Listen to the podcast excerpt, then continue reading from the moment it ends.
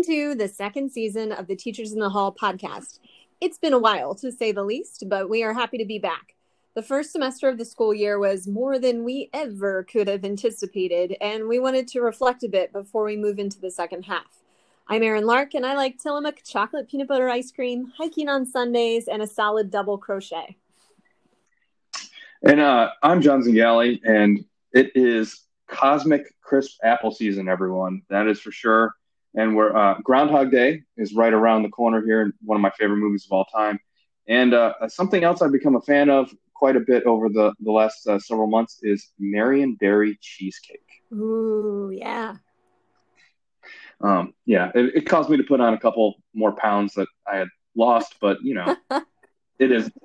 it, it, it is what it is, you know, at this point. So um, as you all know, um, thank you for, for joining us again. It has been a while. I think the last time Erin and I did this, it was right before the school year, and uh, as she stated, it's uh, it was a bit overwhelming this first semester, but we, we felt like we needed to pause, take a break, reflect, and uh, you know continue trying to capture the conversations that are that would be happening in the hallways, uh, big things and little things, and um, you know, I think it wouldn't be January of 2021 uh, if we didn't mention Bernie Sanders and the memes. These memes are fantastic. I think they really did help me get through the beginning of the year. Um, I love especially that he didn't know he was a meme right away. And then when that was shared with him, he just laughed and laughed. He, you know, here he was, this person sitting in his non designer coat wearing these fabulous recycled mittens that had been made for him by a teacher. I love it. And then the fact that when he did find out and was able to share that image with everyone, he took the proceeds and donated them to the food bank. That is very Bernie and very fabulous. Yeah, and uh, one of my favorite little parts of this, other than the memes themselves, I mean, uh, you and I share what three or four of them a at day least. at least. Um, I mean, uh, someone made a website where you could take him and put him into any Google Earth image, oh. um, which is yeah, it's fantastic. Um, you know, I myself photoshopped uh, out the background and have been playing. It was my Zoom background the other day, uh, and the kids were laughing. Um, that was always fun.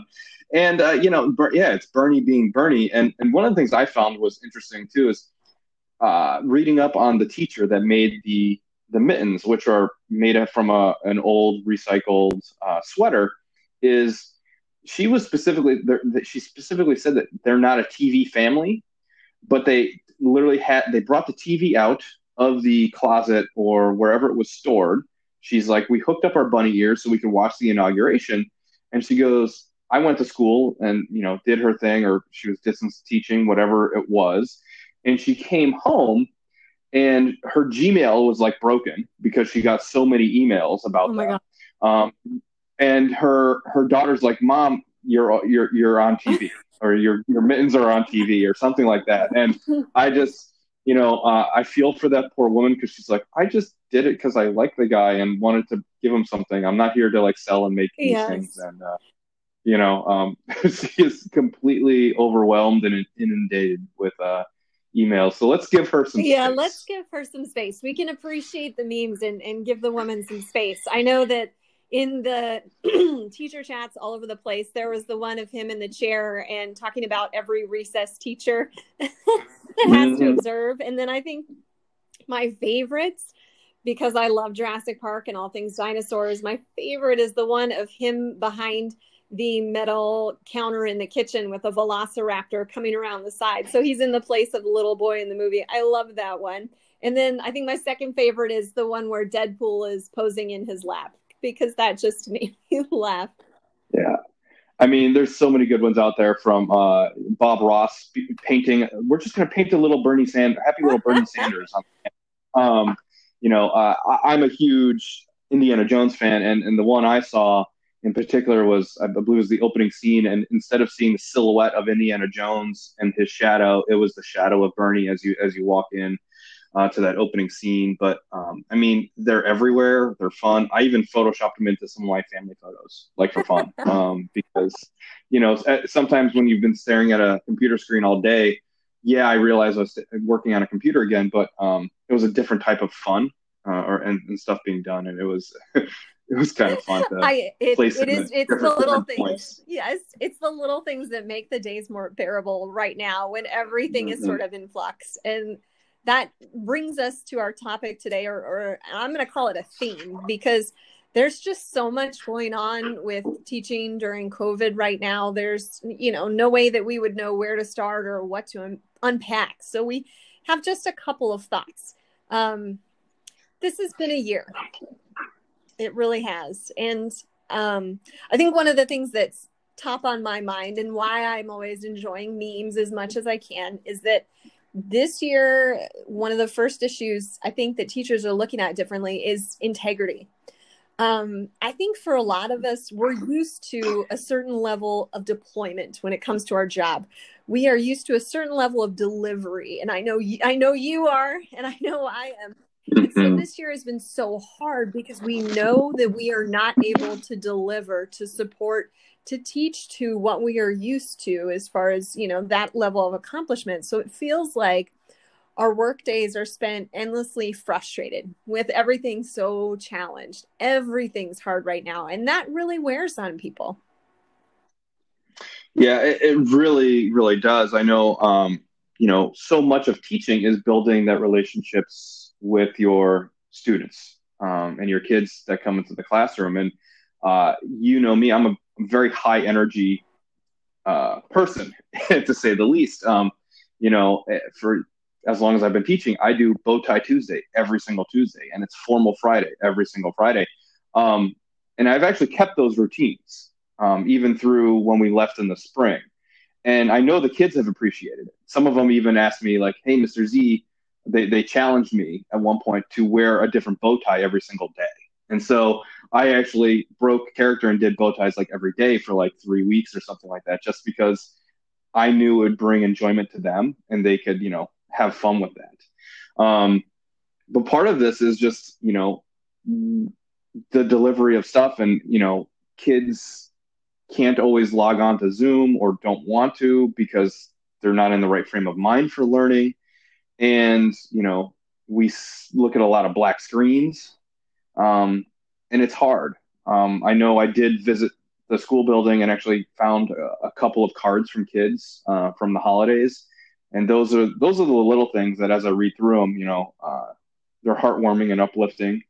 Um, and and there are kids that see that we're trying, and I, I think every teacher right now is like a rubber band, and I, I don't know where that breaking point is for some people, um, but it's been what ten months yeah. now, and we're we're being stretched. Um, you know, we use the term too. I've always been good at squeezing water out of a rock and, and, collecting data and getting kids to where they needed to be academically. But um, you know, some kids just aren't going to get there right now, and we have to be okay with that. And um, you know, but they're still coming to class and saying hi and that's that's that, that that's a win sometimes too. And there's a Chris Tavani quote that I keep in mind um, when I'm feeling kind of helpless because, like you said, there are students that we just aren't reaching. We're just not able to give them what they need right now for so many reasons. And that one quote is that the one thing you can't do for them is the work, and that has to be okay that maybe different work is what they need to do right now um, as far as taking care of their mental health their you know family's health or whatever's going on with them. And so when i think about why this has been such a tough year it's that my avenues for encouragement coaching and even just you know nagging being there and being like hey turn that in. Let's let's get that in or oh hey you know let's finish this up. Mm-hmm. i can't do that. They're limited or they're just gone you know and you when you know that you are failing to reach every kid that is heartbreaking for a teacher. Whether it's you know it, it, doesn't matter that it's not our fault. It's still something that i don't know that any teacher that can sleep at night with that feeling. Even when you tell yourself you know i can only control what i can control you still can't you know that feeling is still there of we're missing kids. Yeah. Yeah i it keeps me up at night and as much as some people are like oh you just need to like learn to let it go and um, that's easier said mm-hmm. than done I mean, I just, you know, when when teaching is what you do and it becomes, you know, a part of who you are, you know, it doesn't just go away when you close that computer or shut that door. Um, you know, I was walking around the grocery store and, and ran into some former students, and next thing you know, um, you know, while distance, you know, 15 minutes had gone by, and we're laughing and talking, um, and, and, it's just like it becomes a part of who you are, and it just it's it's hard to let that go. And there's so many systems that we have that aren't set up to meet some of these kids in place. Um, you know, one of the biggest things I see when I come up is when I'm talking to families is um, as I try to communicate, you know, why their student might not be doing well academically is, you know, I don't see them in class, right? They don't come to the to the Zooms or they're not engaging with the learning lessons that we've set out there. And, you know, parents are frustrated because they, especially at, at our level of middle school and high school, they're they're trying to give their kids some independence as well, mm-hmm. right? And balance that without being the helicopter or, as we said, what lawnmower, snowplow yep. parent of four. And um, and they're out working and they're providing for their family. They're doing what they need to do to survive. And um, some of those kids just, you know, uh, they're not there. Um, and but you know, attendance is recorded one way, but as we all know, as teachers, attendance and engagement and learning and logging into a Zoom and walking away, you know, these are all different things. Um, and I don't begrudge a kid for doing that right now. That might be what they need to do to survive, right, mentally um, in this in this atmosphere. Um, but it does grate at you because you know I know I can speak for yourself as well. Is like I'm giving everything I have into this, um, and there are days where I feel like an utter failure. Mm-hmm but I have to remember that it's not just, you know, I have to remember what they're going through. Of course. And, and uh, you know, I look at the the Teddy Roosevelt quote that I have on my uh, uh, email. It's you know, it's hard to fail, but it's even worse to never have tried to succeed. But right now, you know, we need to redefine and look at what success is because for some of those kids, making it through the day is is a success. I I like that because um, it can seem overwhelming when you start to think about the system and and everyone's system is different and so nuanced and you have all of these people making decisions in the best way that they can and you have all of us looking for evidence of learning wherever we can and i just think that we have to codify our work differently and really look at what progress means in that case because we are kind of going day by day. Just that day, what do we do? And we just finished the first semester and have done grading in a way that is completely um, more intense than we've ever done before because we've been doing a lot of it at a distance. We don't have the same um, interaction access, like you said. You know, kids are we we can't see them, we don't get to engage with them for all the reasons. Um, so we don't have the same evidence, and we are combing and looking for learning in more ways than we ever have before, which is awesome. And while I've been thinking about this, I noticed that on Twitter, a topic has been coming up, bubbling up again about ungrading. And we're only going to scratch the surface in it. It's something you can go down a rabbit hole for, you know, take an entire afternoon. But essentially, what um, ungrading is is where you make a move to not assign grades to students. And that doesn't mean you don't report on grades. It just means that you are instead of sharing a number or a letter which i know you and i have had long talks about how those are always subjective things um, that teachers are instead sharing narratives and descriptions about what students are doing or using portfolios of accomplishment as part of that. And i I found that a really interesting pull. And we, you know, a lot of people are quick to point out that, oh, a year ago we were saying, or 10 months ago we were saying, we're going to disrupt the whole educational system, we're going to fix everything. And when we come back, it'll be different. It's not yet. But this is one thing that I think is starting to get a foothold because we have you know assessment systems that are not using the same assessments anymore because they're they're not measuring what they were built to measure in this environment. And so when we're thinking about reporting or sharing what a student has learned in a given period of time looking at that differently i think is an exciting thing to have on the table and that i hope more systems are able to and empowered to incorporate because i know that's that's a nuanced thing. You can't just decide hey i'm, I'm going to stop giving grades because there are so many other pieces tied to that but we can have those conversations and we can push on those systems and act, ask what we can do and i know that john in your student teaching you specifically were at a building that used narratives what can you tell us Yes. Yeah. Well, I mean, there's a lot to unpack in right. everything that you just said. Um, yeah, and my actually my mother-in-law still teaches at a school that writes, you know, does narratives and stuff. And obviously, she's a, a high school teacher, so there, there's formal grades as well because I think a lot of this stems from the collegiate yes. university level because they require certain things. Um, so in my student teaching, uh, I taught at a, at a K through 12 school uh, in Portland, and um, you know through kindergarten through middle school there were no grades given. Uh, there was report writing, much like kind of like an elementary-ish report card might be, right? We're looking at standards and we're giving feedback. Um, not necessarily, you know, it was like a check or a, a minus or a plus. You know, there was a little bit of that, but you know, we wrote a page, page and a half about the student. Um, and I think part of that says to me too is that's why I enjoy parent conferences a lot yes. actually because I think that's where we can give the best type of feedback. Um, you know, something I'm even I've done in the past and I'm making a very concerned effort to to do it this next week is once I have my grades calculated, um, if a student feels that they have demonstrated a higher level or something uh, on something that than I've scored them on, I'm going to give them the opportunity to to talk to me. Um, and in that like portfolio essence, hey, show me show me how you think you demonstrated this a little bit better than what I have scored. And um, I think part of that is listening to the kids um, and getting in this learning mindset rather than just like you know grading mindset. Um, and that's a shift for kids though as well too because they've been programmed to play yes. the game of school right yeah what assignment do I need to do?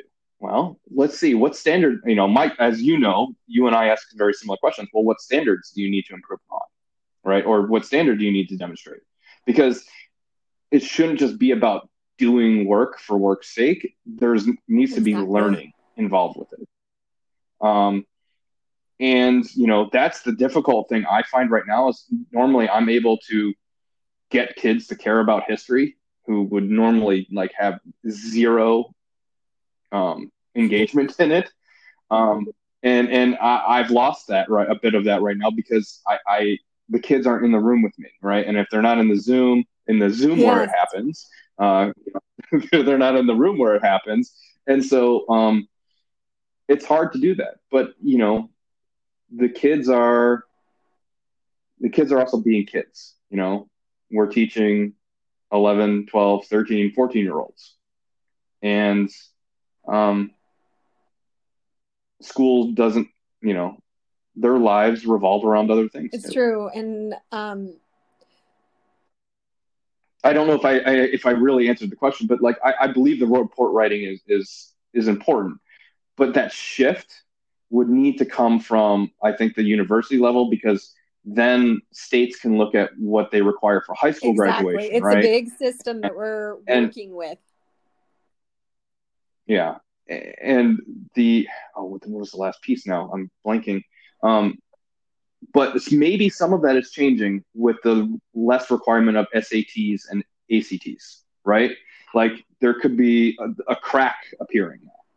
And I, I'm also watching the topic because I think the movement has a lot of merit, um, specifically when we're thinking about anti racist grading practices. Um, of course, when anything is, you know, it has a person that's working on it, there it's absolutely subjected to biases that could come through. However, at the same time, I think that opening up this practice has the potential to to make a shift, to make a collective shift in how we talk about students and more importantly how we support students in talking about themselves, really giving them the ownership over demonstrating their learning, their accomplishments, owning that process that they're going through. And I think that our online remote learning, hybrid learning, all of these different environments, they could either help or hurt this depending on what structures exist where you teach. I mean, all of our classes that we have are still full of students with very different learning needs. And so we're kind of we have layers of complications that are added on. And I'm wondering if ungrading could help with some of those struggles.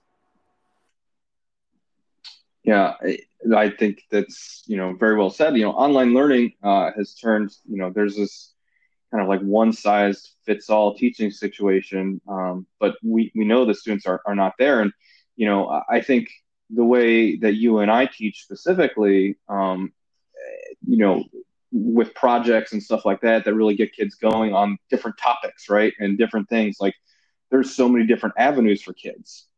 But um, some of that becomes lost now with this digital transition just because. And you have students of all abilities in rooms. And i know when i was in the class you know when, when i'm physically in the classroom with the kids those students that have gotten things and need to move on right? And, and can do some really critical thinking higher level critical thinking um, you know it's really easy for me to challenge them and give them new like little mini tasks like hey what about thinking like this? What about this? And you know you throw like five new questions at them and it really starts to create and generate them thinking about more things and you can push them. Hey you want to try to do this? Let's go look at that. You want to use the laser engraver? Let's go look at this. You know you, you throw these different darts at them to, to keep them moving forward while you then can focus on uh, some of the students who struggle a bit and the problem is like i can't slow there's a point where you can't slow down anymore to try to get everyone to be successful because you're going to lose that other large chunk of your classroom because they're bored. Um, and that juggling act is is is difficult because um, you can, you know, if you drop a ball, you can try to pick it up again and, keep juggling. But if if it's if you drop it and it's on the ground for too long, they might not want to rejoin yeah app. and i i was thinking about this um, with regard to some of the big picture schools we have a couple in washington well we have at least one in washington i know they started kind of in new zealand um, where everything is customized to the students and i know there are some other districts that have pieces of this especially if they're in a rural environment where you might only have three kids in one grade and 10 in another and you really have to restructure what school like is like and so I'm wondering if we did that to ourselves in having the the these structures that we have, you know, where we've kind of locked ourselves into this. At the same time, I do think that the more contact you have with the student in whatever way, even if it's screen off and you're just having a conversation, you change the relationship you have. And like you said, when you're talking about next week and sitting down with students and talking to them, I am able to make such a better connection with a conversation with a student you know than i can zooming to a general group of young people and so the more we increase our ability or we rethink rethink these systems to work with students to collect that evidence we're going to move them in the right direction. And so I know this is the easy thing to say and hard to do because so many school systems right now, if they have not already, are looking to move into hybrid or expand their hybrid. And so it, it doesn't feel like the time that we can look at changing systems again because we already have to change. And I know what that means. I guess I'm wishing for a magic wand that could pause time long enough so that we could move some of our um, understandings and some of our barriers around things like class period times you know and and specific subjects in specific orders and things like that pause that readjust those and create something that's more holistic for students. Um well and everything that's going on right now is it's interesting you know i in with the subject that i teach it's building on skills um, you know, but in the humanities, you know, I work on these same skills year after year after year with the students, right? It's, you know, even semester to semester, we're working on a lot of the same standards and stuff like that. So if we miss a bit of time, a student might not be at the same place they would have been if, you know, everything had been great, but I'm still going to work on getting them to where they need to be. And it's it's different than if I teach a subject that builds upon each other. Like you can't move on in certain maths classes or science or languages and stuff like that if you don't have that prior like if you don't have that base knowledge that you needed to get from the class then you can't. Oh my gosh! So and that was on. happening at the beginning of the year, and I had to bite my tongue. Oh my goodness!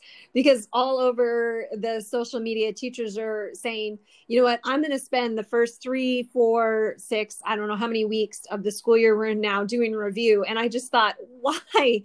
Why would you do that? You have students that are in so many different places right now. Like you said earlier, you know. It, it, to assume that they all need this specific level of intervention is not reflective of where you know may, maybe 10% of them might need that.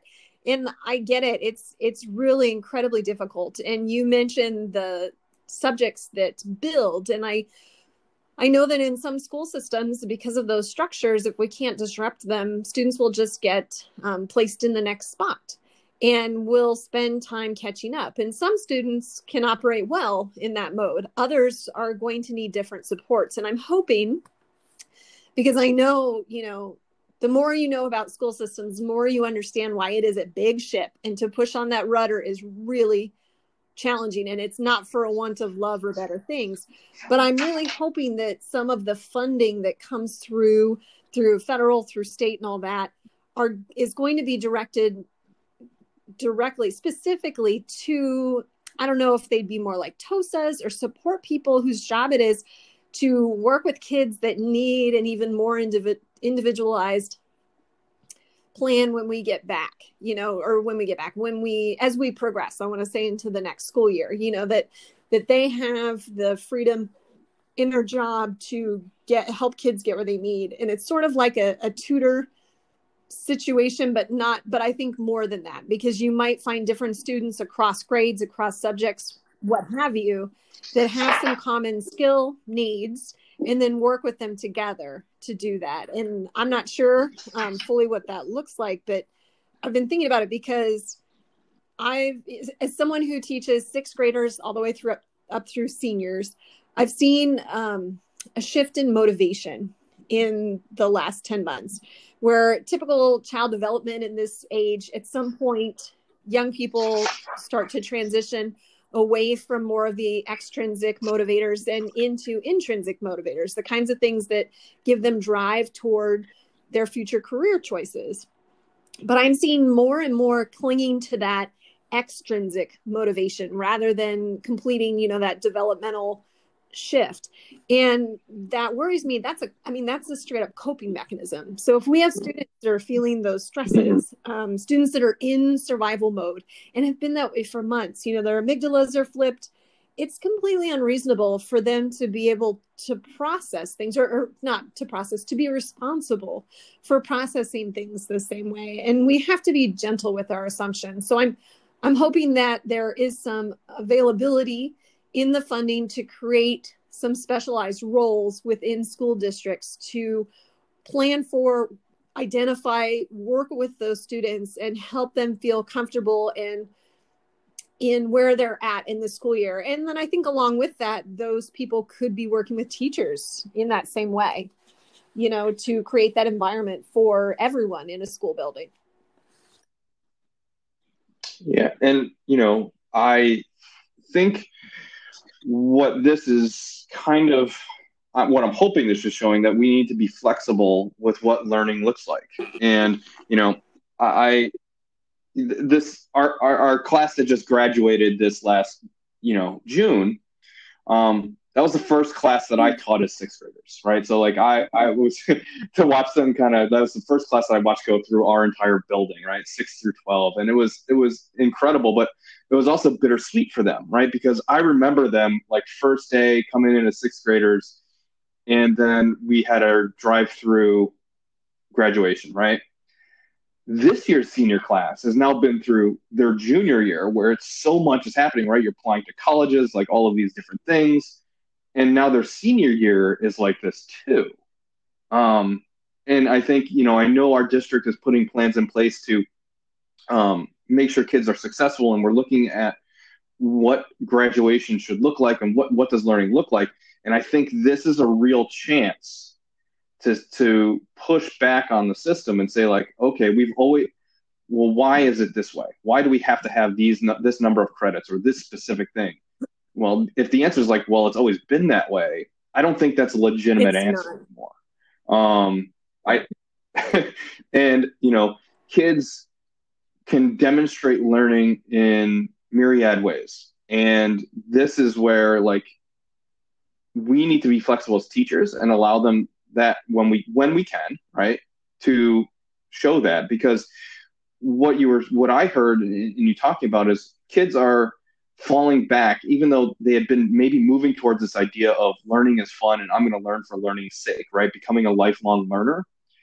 They're now reverting back to this how do I play the game of school to make myself feel better for this grade or maybe there's some other factors like parents or other people or siblings saying, "Oh, well, you don't have this grade and I have this grade," right? Like there's this coping mechanism happening where we're reverting back to that rather than moving some some some students moving forward into this lifelong love of learning um, that we try so hard to and instill I, upon um, our kids. Thinking about what you know the chance to change school and and the things that are antiquated practices that seem almost untouchable that we have this untouchable idea. Well, when we built this system, we decided this, so you can't touch that. And it's like the the world has moved on. You know, for better and for worse, the world has moved on. And if our school systems don't shift to match that, can they really claim to be innovative? Can they really claim to be oriented to students' future names or future needs? I, I don't think so. I think they need to be something we anticipate a shift. And I know in our state, our education committee and our legislator is working on several bills right now to change what college and career preparation looks like for students, to change the supports, to change the pathways, and to really match what happens in the real world. And I'm excited to see what happens with all of this thinking at those higher levels that we need to open the door so that schools can make the changes they know are going to better suit the needs of the students they have. And and, and I'll, just, I'll just say it again. I'm going to revisit one of our past episodes. Sorry for interrupting, but college does not have to be the exactly. only gauge of success, right? We have so many other things that the kids can get into and become great at, and we need to make sure that those programs get as much um, emphasis as. And I know that some college. of the bills in our legislature right now address that very issue, giving students the opportunity and choice to own that future as soon as they want to and make that a part of their learning and a mm-hmm. part of demonstrating their readiness and their accomplishments and their um, their ability to and and right to receive a diploma from our schools. And all of this to say that we you know are are talking about all these changes and shifts which of course add to teacher burden. And um we want all these things. And at the same time i think more than ever we are finding out how human we are. You know you at the end of the day we all have 24 hours and some of them we try to sleep and see our family and at the same time for all of us you know whether it's our first year or our 15th or our 35th this year feels like a brand new career a brand new job where we are learning about our practice all over again. We are identifying and calling out problems with the practice. We are learning about students without our usual tools and tricks. And so we're having to find new ones and hoping that they get us somewhere. And I think through this, one thing is that we, when we learn about ourselves, we can make better decisions about how to care for ourselves. And that helps us model that for students. And I'll give an example for me right before winter break. I made an agreement with two of my colleagues that we would completely clear our inboxes. All three of us, you know, would keep various amounts of things in there and just sort of work on them when we had time. And we said, nope, we are clearing our inboxes and we are not going to check our email until the Monday we get back from break. And it was so liberating that I kept doing that. So that's my practice on Fridays before I sign off from work is that I clear my inbox and I close my computer and I don't open it until Monday. And I've made it, you know, it's it's February now. And that has led to more work on Mondays, but the feeling of freedom is just something I I need to keep for myself because it helps me maintain a clear mind over the weekend, really enjoy some relaxation, and then come back fresh. And it's something I want for everyone that I work with, you know, adults and our young people.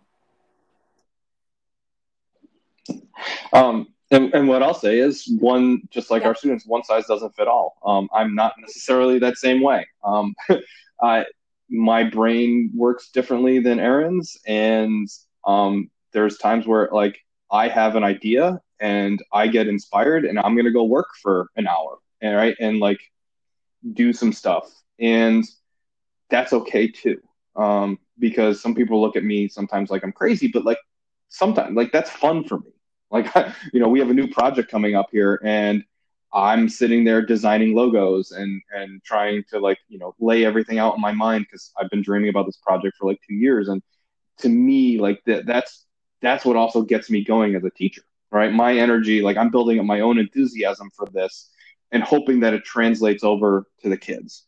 Um, I know one thing is like as I've been taking a step back and you know when my work day's over, trying to be more present, you know, as, especially at night. Um, but then again, like sometimes I also feel that I'm like, oh, I, I just I didn't have time to finish that one thing. Sometimes when I don't get to that thing, then the stress like I'd, I'd almost rather just go finish it like first thing Saturday morning because by not doing it, then it's like eating yes, in the back of my brain. I do know that. And I, um, I, and that's, that's what's great is we can both find whatever we need to do to feel better. And that's, I realize that for me, there's that golden period of time on Sunday mornings when I feel completely relaxed because I've been able to let go of what happened before and I can pick up what is about to happen. And I need that so that I can do this 100%, 110% during the week. And so finding that and supporting each other and finding that is is just really what I want for everyone right now. Um yeah, I mean there's just, you know, and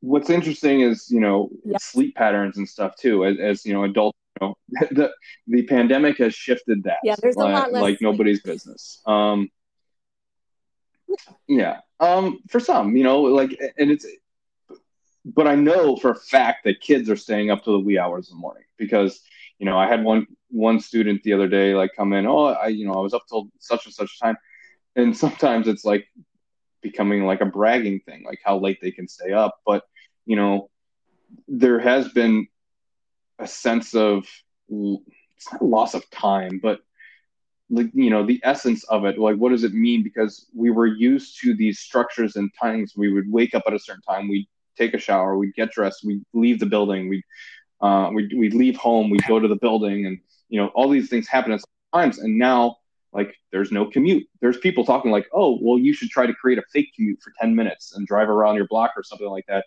So then when you come back you feel like you're in this mindset of going to work even though instead of just walking from your bedroom to wherever you're going to work if you're working from home. Mm-hmm. um, and i find that interesting too right? Because um, you kind of need a space. I know i've gone into the building several times and i feel somewhat more productive sometimes when i go there because i'm not at home being distracted by certain other thing other things I can that might say that because I know um, sometimes it'll be lunchtime and I will just want to break from whatever activity or, or even classes or work that I was doing in the morning half of the day, and I'll need it a change because I'll know the afternoon, you know, I have a different prep, a different class subject coming up, or I need to move into grading, and I'll just go and get a coffee.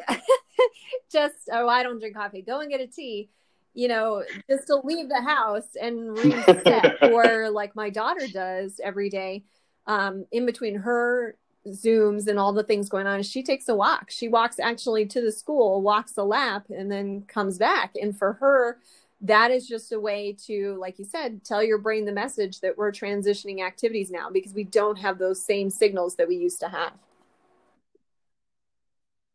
Yeah, it's for me. My, my little lunchtime is uh, my routine is uh, I, I love the Amazing Race and I started all the way over again um, for like the fourth time now. So I'm like on season 15, but like a little little 20 minute Amazing Race, you know, while I'm eating my lunch, uh, you know, gets me into that that I you know that mindset that I need. Um, and you know, sometimes it's a walk, a, a lap around the park because that I have next to my house. If I'm at the building, um, you know, we do get to see a couple people, and so you know, we can do a, like a lap around the school outside or something like that. Even um, sometimes those those routines are are, are really needed because mm-hmm. we've lost a lot of routine in our life. Um, which then brings us to a routine that might be changing soon, which yeah. is because of hybrid learning uh, going on everywhere. Um, you know, I know my daughter had her first day of in-person learning on Thursday.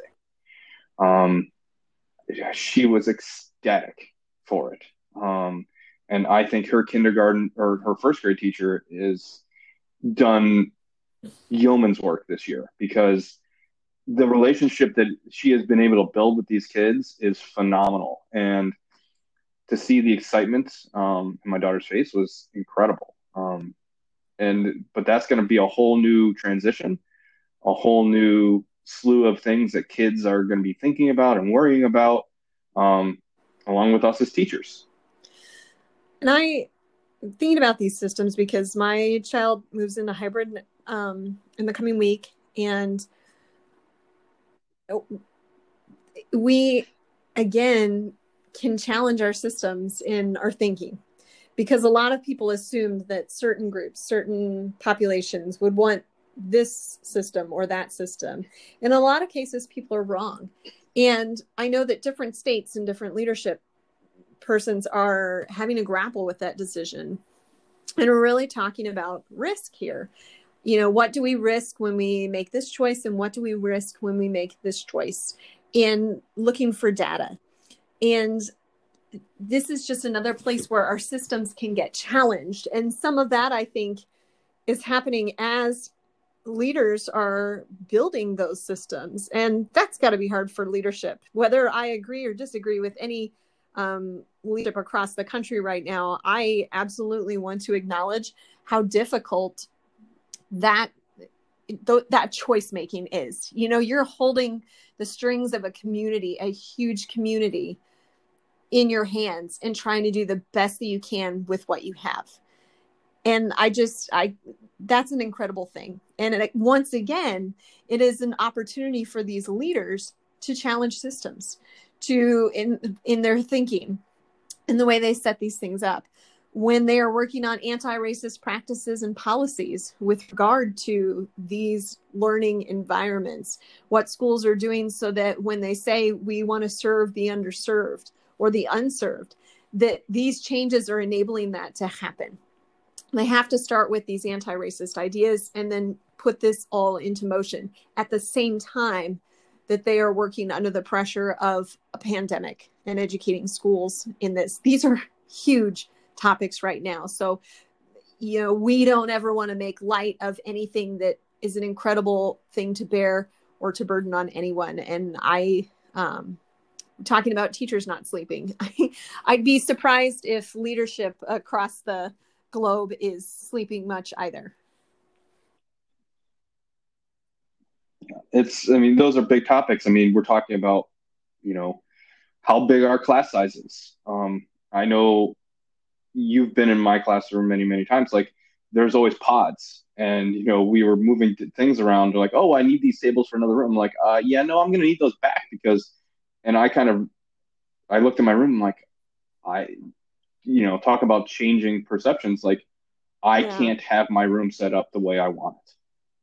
When we come back it's just i i for safety reasons i cannot. Um and so that's going to be interesting. That's going to be a completely new shift um, in the way I teach for a bit. And I hope that, you know, we can get back to the the group learning, the the talking, the the big interactions and stuff like that. But um, you know, we need to make sure that our, our students, their families, and our community are safe. Um, and so, you know, class sizes are going to be different. Schedules are going to look different. Some students aren't going to come back this year, uh, if even if we do go back to, to hybrid learning, because their family, it's not worth the risk for their families. Maybe they they have some underlying health conditions. Maybe it's uh, a multi generational household. Whatever the reasoning is, you know, uh, it's there. And I think the pandemic has also shown a very big light on some of the uh, inequities in Absolutely. the overall public education system. Um, and my hope is that we can start to see where funding needs to go to level the playing field and give all students the same type of access to education that they and I'd should like to do deserve. even say that I'd like to have lots of playing fields. You know, kind of how we were talking about earlier, where it's okay for things to look different from student to student. It's about the student getting what they need to reach mm-hmm. their goals in life, their interests, what they want to do. And when I was thinking about science and um, the necessary safety things that would happen for me in hybrid, it really is going to change like you said change what i'm able to do and um, you know i'm completing a giant inventory of my science equipment to see what i can make happen in a class but it's it's bigger than that because it's going to take time to figure out to figure out what we're able to do and then in some ways by the time we figure it out, we may have to adjust again. And I think that's been a big challenge for society as a whole, for adults. And some adults are doing that better than others. You know, we've seen some very obvious examples of that. And at the same time, that while that can feel defeating, you know, just when you think you figure it out, you have to do something else. I think that students are worth that.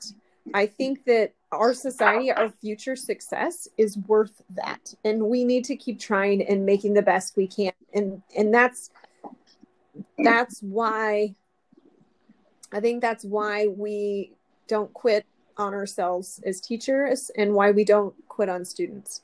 Because we have that little kernel and sometimes that that kernel of hope can kind of get squished down or covered up and we lose it sometimes but we eventually find it and find ways to you know help us make it shine again so that we can come back. And i think it's okay to hand that off to someone else if you need a little bit of a break one day to say you know what i i've given everything i can you know friend colleague mom you know best person dog whomever you know take this burden for me for a little bit and i'll pick it up again I just need to take a breath. And that's got to be something that we do for ourselves and that we do for students. Um, I, I, will say though, um, sometimes yeah. that's incredibly hard to do. Um, uh, you and I were talking, you know, I, I teach social studies. And so um, the last several months have been really interesting. Um, you know, we started off our school year learning, reading the Constitution, all these different things. And um, you know, the events of January 6th occurred, right? Like that's the thing too, is our students are living through that. They're seeing these these things play out. Um, you know, that was bit. I, I honestly needed probably a, a couple days off too. Like that shook me to my core. I, I go to Washington D.C. all the time, um, and watching things like that unfold, um, rocked me to my core. And you know, we talk about teacher like if if it was just about me and self care, I would have taken like those two days off. But I also know that as a as the teacher of young leaders um, and young children, that they need to see, you know, they they needed someone to lean on at that time too. And so, as much as I would have loved to take a day off, I knew they needed me. Um, and we kind of like stopped class for a couple days, and we talked um, because sometimes events happen. This is the things that you know you, they don't necessarily prepare you for uh, in, in, teacher training school. Is you know days like after Sandy Hook or um, what after happened on January 6th with the with the insurrection. Um, kids were at so many different places, but the biggest thing we could do is listen to them, hear them, and try to help them make sense of things. Um, and those are one of those days. And as I started my class those days, like this is one of those Mr. Z days where we would just move all the furniture around and sit on the floor and talk, right? Yeah. Um, that can't happen right now. Even if we're in hybrid, like that's not that's still going to look differently. I, I, you know, having a Socratic seminar is going to look so drastically differently, where we can't necessarily look each other in the eyes and and and see the pain or the empathy or the frustration and the anger and and these things that these the facial cues that we communicate towards one another. Um, but I will say those days were also went after like I had a good cry with a couple classes, you know, and just walking through this range of emotions that the, the kids had. Um, you know, our my part of my job is to teach kids how to to share their thoughts and look at things critically and and talk, learn to talk to one another, regardless of where you fell in your opinion on what happened that day. Right? We're better off when we learn how to communicate those things to one another. Um, and that's that conversation that we need to foster in kids and allow them to know that like you know my main goal is to make active citizens out of them that can communicate and and one day take over because they're our future leaders of the world and um you know while it, it hurt me a bit that day to you know and i knew my bigger purpose was to be there for them. And, you know, eh, we don't know what, you know, that, that's, that's, that's a whole nother layer of things on top of all of the, the other protests and, um, fights for justice that were going on across our country, this, this racial awakening, if you will, this last year as well, on top of a pandemic um, on top of an economic and socioeconomic uh, collapse, right? There's we have to keep in mind that our kids, even if they're not successful academically, they're they're being successful by surviving right now. Yeah, and, and we need to also change our definitions that. of academically and and what that means for students because you're reminding me of your statement earlier that teachers are like rubber bands. You know, when these things happen and when they touch our subject matter, um, it it can change how we work with students. I have had students asking me about the vaccines. They wanted to know how they're made, um, but more so, they wanted to know how trials worked.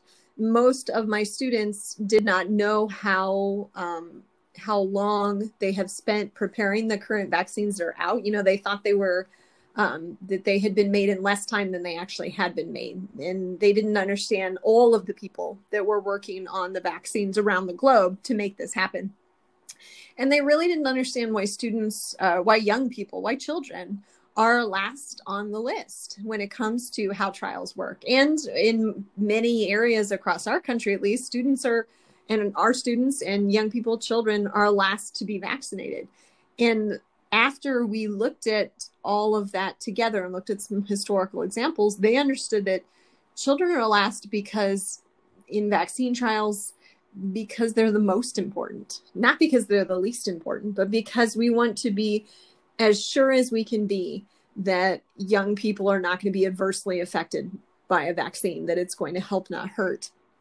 And they want to learn this because history is happening now school has to happen now. You know, it can't, like you said, sometimes you have to alter the plans you had, change the curricular path, and make it something relevant for students, not just because that's the cool thing to do and post that you're doing, but because that's real learning and that is achievement. That is academic. That is the behavior that makes for good citizens who grow up to be excellent voters excellent contributors to society and caring people who put their heart and their soul into what they do when they, you know, take this out into the adult world. Yeah. And for many kids, it wasn't necessarily, you know, that, that was a day like kids didn't log off. Like I'll, I'll, I will say that right now. Like kids showed up and they didn't log off that day. Maybe they didn't speak, but they were listening to each other. And that to me was one of the most powerful, like when I was done with it, even though it was like a bit painful, like it was also very powerful um, because these kids listened to one another. Um, not not once did they interrupt one another. Right? They waited. Like they follow every protocol that sometimes we we we try to you know like are they getting it? Are they getting it? Everything was on display those two days. Like there there was it was one of the coolest things I, I had seen, and, and makes me proud to be a teacher because they they listened, they spoke with with care, they spoke with empathy, they spoke with curiosity, um, they spoke with passion, and they spoke with leadership, and it was it was truly incredible. And and learning happened even if they weren't speaking, right? They were still a part of the conversation being a part of the conversation is not always just talking, but also listening. Yeah, I think and, listening, and hearing, and listening, key in you know more so than talking in a lot of ways. So, just like many of you, mm-hmm. um, John and I are halfway through um, what will probably be the most challenging year in our careers. Um, so, before we go, because we could talk for hours, but let's be honest, we have grading to do. Um, but we want to extend a word of gratitude to all of our listeners, whether you are a teacher, a paraeducator, oh my gosh, the heroes, the school nurses that we have, administrators, all of the family members, and just about, you know, anyone who is giving their all to help in any way they can for our students this year. Thank you for that. Thank you so much. We are so appreciative for all you've done if you want to share a story or something that's happening where you're at, we would be happy to share that. You can find us on Twitter, both individually and at Teachers in Hall or on Instagram at the same. You could also email us at teachersinthehall at gmail.com. We like to share what our listeners are saying. Share with us those conversations that you're having. Yes, thank you all once again. It's, uh, you know, a privilege to serve a community uh, like where we live.